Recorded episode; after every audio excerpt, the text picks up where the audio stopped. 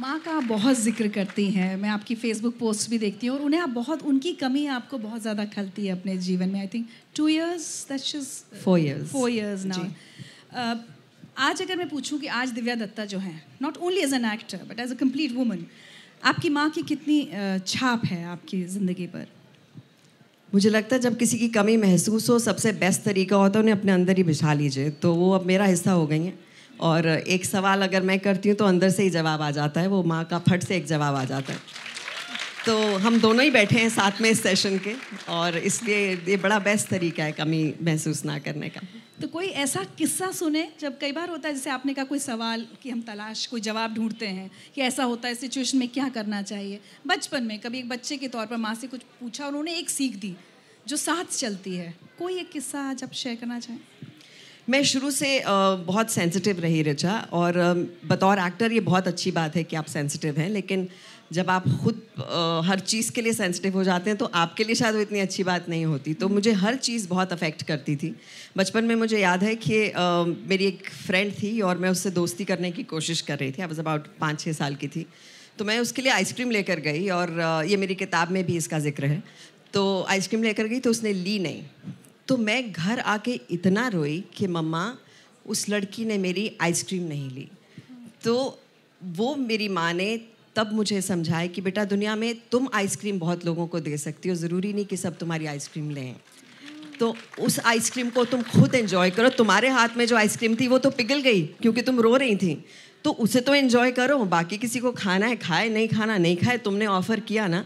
तो वो आइसक्रीम वाला किस्सा मेरी ज़िंदगी में ऐसे मैंने गांठ बांध लिया कि मेरी आइसक्रीम मुझे एंजॉय ज़रूर करनी है, ऑफ़र करना मेरा फ़र्ज़ है, खाना आपका फ़र्ज़ है, नहीं खाएंगे तो कोई बात नहीं, टू बैड फॉर यू। ये आप ये वाला रूल अपनी एक्टिंग पर भी अप्लाई कर सकती हैं। मैं अपनी एक्टिंग अच्छी कर रही हूँ, मैं ये प्रेजेंट कर रही हूँ, नहीं पर अच्छी फिल्म का हिस्सा होना उतना ही ज़रूरी है रिचा, क्योंकि आप जितना मर्जी अच्छा काम कर लें लेकिन फिल्म अगर अच्छी नहीं होगी, अगर प्लेटफॉर्म अच्छा नहीं होगा, तो ना तो उसे लोग देखेंगे, ना आप उतना एंजॉय कर पाएंगे अपना काम।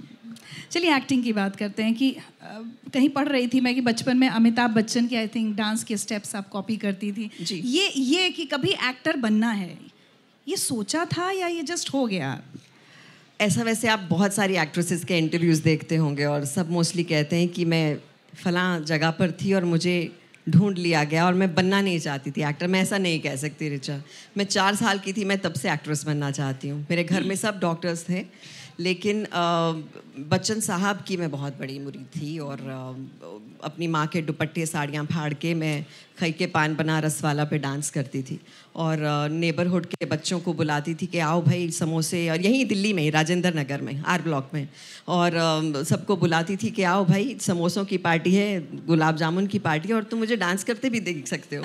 तो तालियां जो होती थी, वो जो गड़गड़ाहट थी तालियों की, वो जो एक अपलॉज था, ऐसे जब लोग बैठते हैं, वो 4 साल से मुझे लगता था कि ये मुझे कानों में इसकी खनक बहुत अच्छी लगती है। तब घूस देनी पड़ती थी, अब नहीं देनी पड़ती।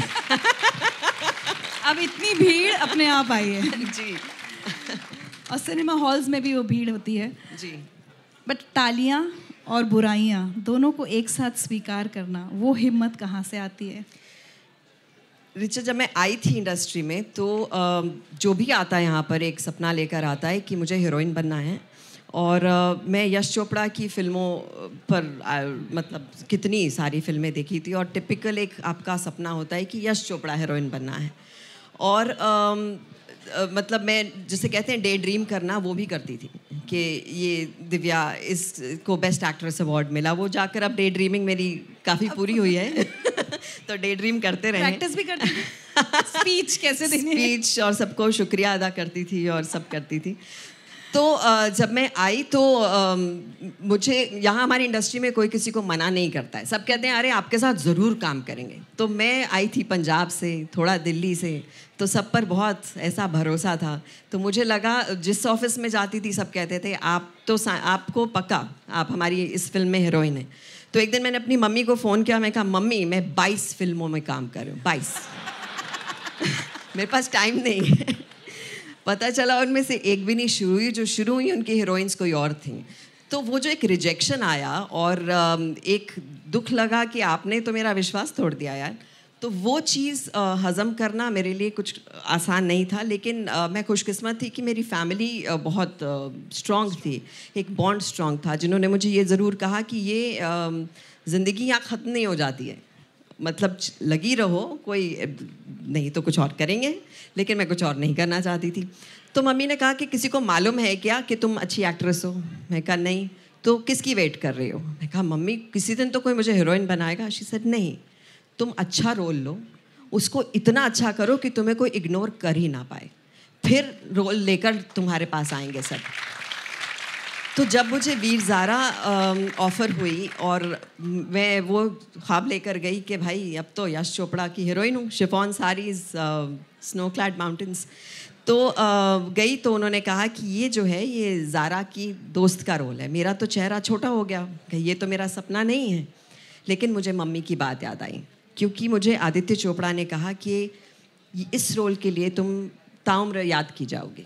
ये सही बात है। उनका जो एक ट्रस्ट था इस बात में, वो मुझे कहीं बहुत छू गया। और उस फिल्म से मुझे लगा कि ये रोल मेरे लिए लिखा गया है क्या? नहीं, तो इसे अपना कैसे बनाऊं, ऐसे कैसे हो कि इतनी बड़ी कास्ट में लोग दिव्या को याद रखें।